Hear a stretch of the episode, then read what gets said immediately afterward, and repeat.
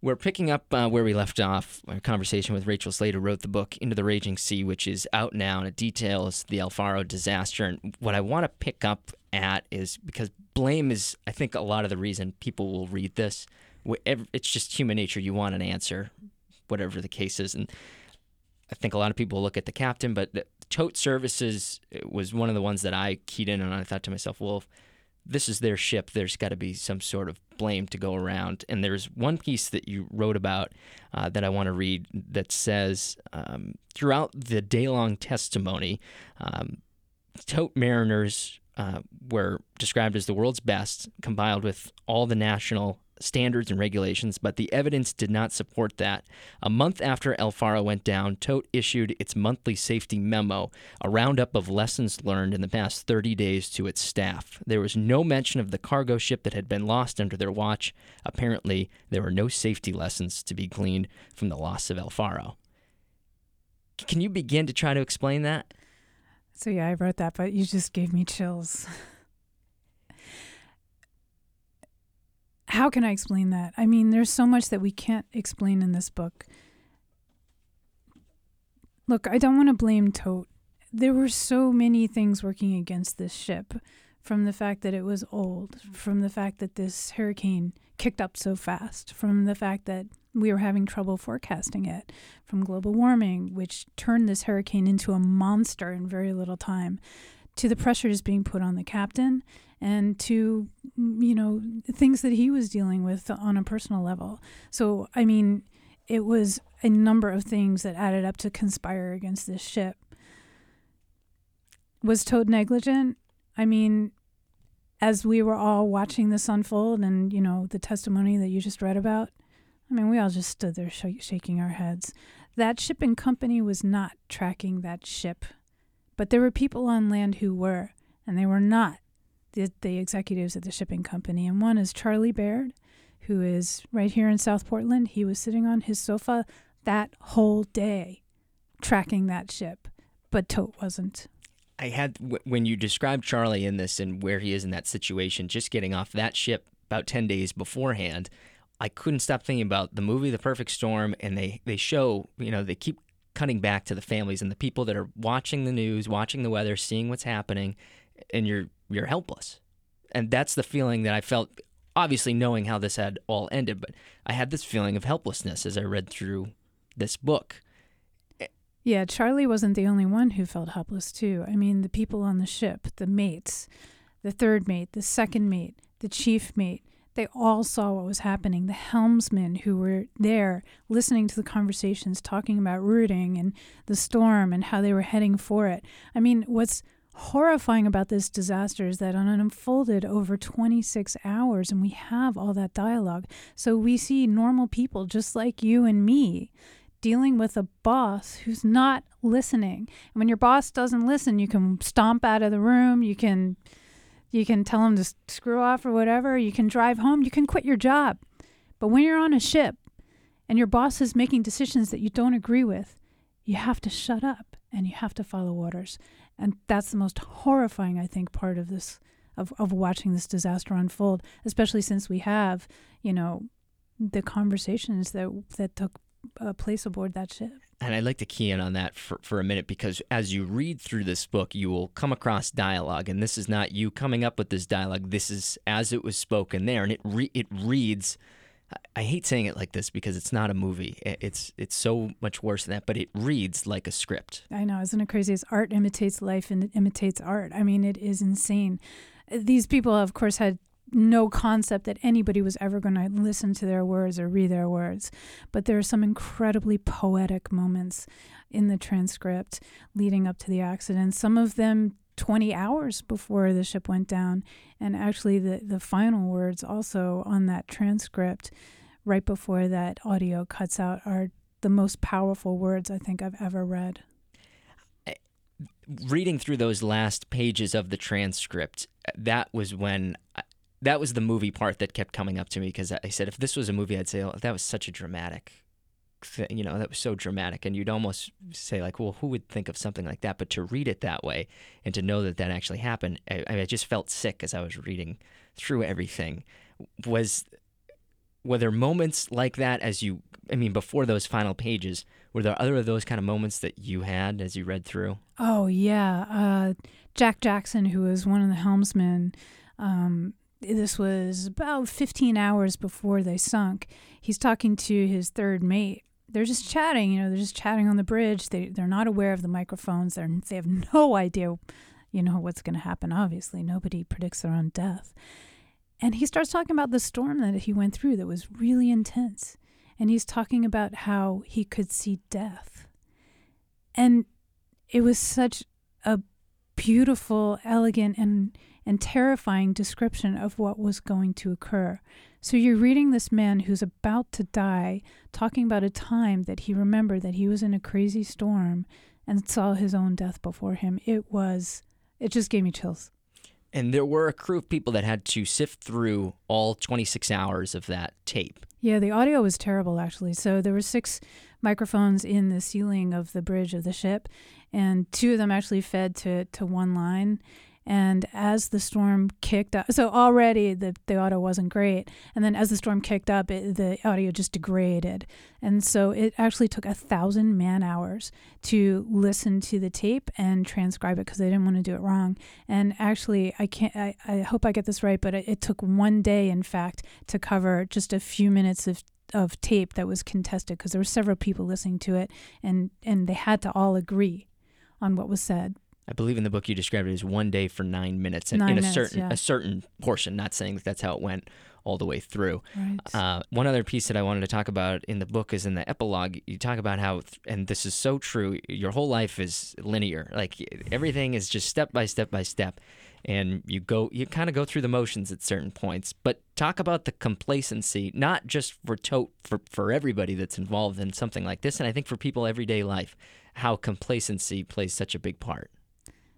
Well, that's just the thing. I mean, there hadn't been an accident like this in more than 35 years. And I think, you know, we all do go through life. You know, I've been doing it the same way for 1,000 times and nothing ever happened, so it must be okay. And I think when you read this, it is a cautionary tale about getting too comfortable. And I have to say, like, while I was working on this, I got very uncomfortable and, you know, you start checking, double checking, triple checking, make sure that, you know, the car isn't coming or something like that. But it's true. But you have to. I mean, you can't live life, you know, looking over your shoulder all the time. I think in this case, again, like I said, there were so many things working against these poor mariners and this poor 40-year-old ship that shouldn't have been out there in the first place. And so you talk about some of those, I mean, as people will read through this book, because I really want to encourage people to read this because you will just be dumbfounded by pretty much everything in this entire book, but just the idea that there were so many mistakes made by people and, you know, just by tech that shuts down over a period of time. But as people finish this, I'm sure everyone has said, okay, what has changed for laws, regulations? And I know you've mentioned this elsewhere that there have been suggestions, but nothing in terms of law and regulation so far. Do you think it's because we're 3 years down the line that complacency has already come back into play? That's interesting. I mean, it's possible. But the truth is, as you know, like laws take a long time to change and everything has to be debated. And of course, everything has financial consequences for the shipping industry. And one thing that I have learned through all of this, or one of the many things that I've learned, is how difficult the shipping industry is. It's a very expensive business to get into. You know, the investment is very high and your margins are very low. And especially now that a lot of countries are actually subsidizing their shipping industries and America doesn't so much. So, you know, there's overcapacity in the world. There are too many ships and there's not enough cargo to fill those ships. And so the rates have gone down and down and down and down. And so now what you have is a situation where people are desperate for those contracts, desperate for that cargo. This was actually a fairly lucrative run because Puerto Rico, totally dependent on the ships. However, Puerto Rico, as you know, is going through this major economic crisis. That's a story in itself. And that means that there are fewer and fewer people on the island. And so it means the demand for goods is shrinking. This company knew that. These are time bombs, right? Each one of these little things is a time bomb, and it's set, and it's going to go off at some point. We lost a ship. We lost an American ship. We lost 33 mariners, and I hope it never happens again in my lifetime. Every chapter is an if and a but. That's the other thing that kept going for me. If this wasn't a steamship, would something have been different? If the lines had been different on the amount of cargo that could have gone in there, and all of this leads to buts. You know, you say, I hope none of this happens, but it feels like there is a but coming all the time as we talk about all this stuff.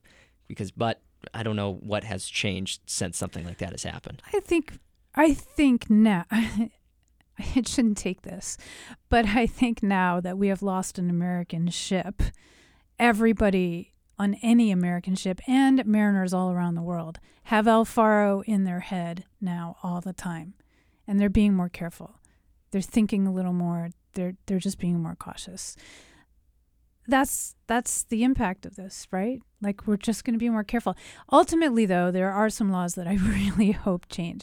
And one of them is any ship's hull made before 1986 is able to carry open lifeboats, which to me is completely insane. We have these cool enclosed lifeboats. They look like, you remember the Yellow Submarine? Mm-hmm. It looks like a tiny little proportionally challenged submarine, and they're bright red so you could see them in the ocean, and they're enclosed so they can get thrown around and, you know, they won't be overcome by the waves.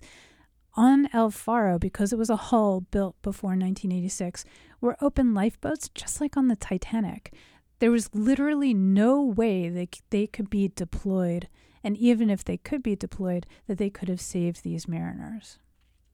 There's so many more questions. There's a million things that I could ask you more about. We're going to leave it at that because I really hope that people do read this book. There is one last thing that I do want to ask you about, because the number 33, I had no idea about any of this kind of stuff. The connection of the number 33. Do you mind going into that just a little bit as we close down here? Yeah. So this is Pastor Robert Green. He is the father or the stepfather of the head chef on the ship who died, and so he's a pastor, and he actually looked up 33, and 33 is a really powerful number. It's the age that Jesus was when he died. It is the age that Muslims believe you are in heaven. Like, you always wonder, right? Like, when I go to heaven, how old am I going to be? Apparently, the Muslims believe it's 33. The name of God, Elohim, appears 33 times in Genesis. God demanded that Noah build an ark dozens of times. His final request, number 33, came with the covenant that he would never again flood the world. I mean, this is all so creepy. As I'm reading this, I'm just like, ooh. The number 33 in Kabbalah signifies the end of suffering. In Islam, I mentioned that it's Al-Azim, the supreme glory. The Tibetan Book of the Dead. I mean, this just goes on, and I'll get to the punchline. The Tibetan Book of the Dead describes 33 heavens ruled by Indra and 33 ruled by Mara. And consider science. The human spine has 33 vertebrae, and human DNA is made up of 33 turns. The entire book, I think, is encapsulated there in terms of there are so many things that lead to so many other things, and it just gets your mind turning nonstop, and you just wonder, how is that possible? That was the question that I think we all have when it happened, and even when you read just something small like that, it encapsulates, how is that even possible that all those things can connect like that? It's an intense story, but it's an intensely spiritual story, if you will, because there were so many beautiful moments that came out of this, as well as obviously heartbreaking moments. But we're lucky to have the audio. We're lucky to be able to connect with these mariners who we lost. They were good people. And now we're lucky that we can reflect on this and learn from this. Thank you so much for taking time and doing this. I'm really glad that we were able to get you in, and I encourage everybody to check this book out, Into the Raging Sea. Rachel Slade, thank you for doing this. Thanks so much. It was a pleasure.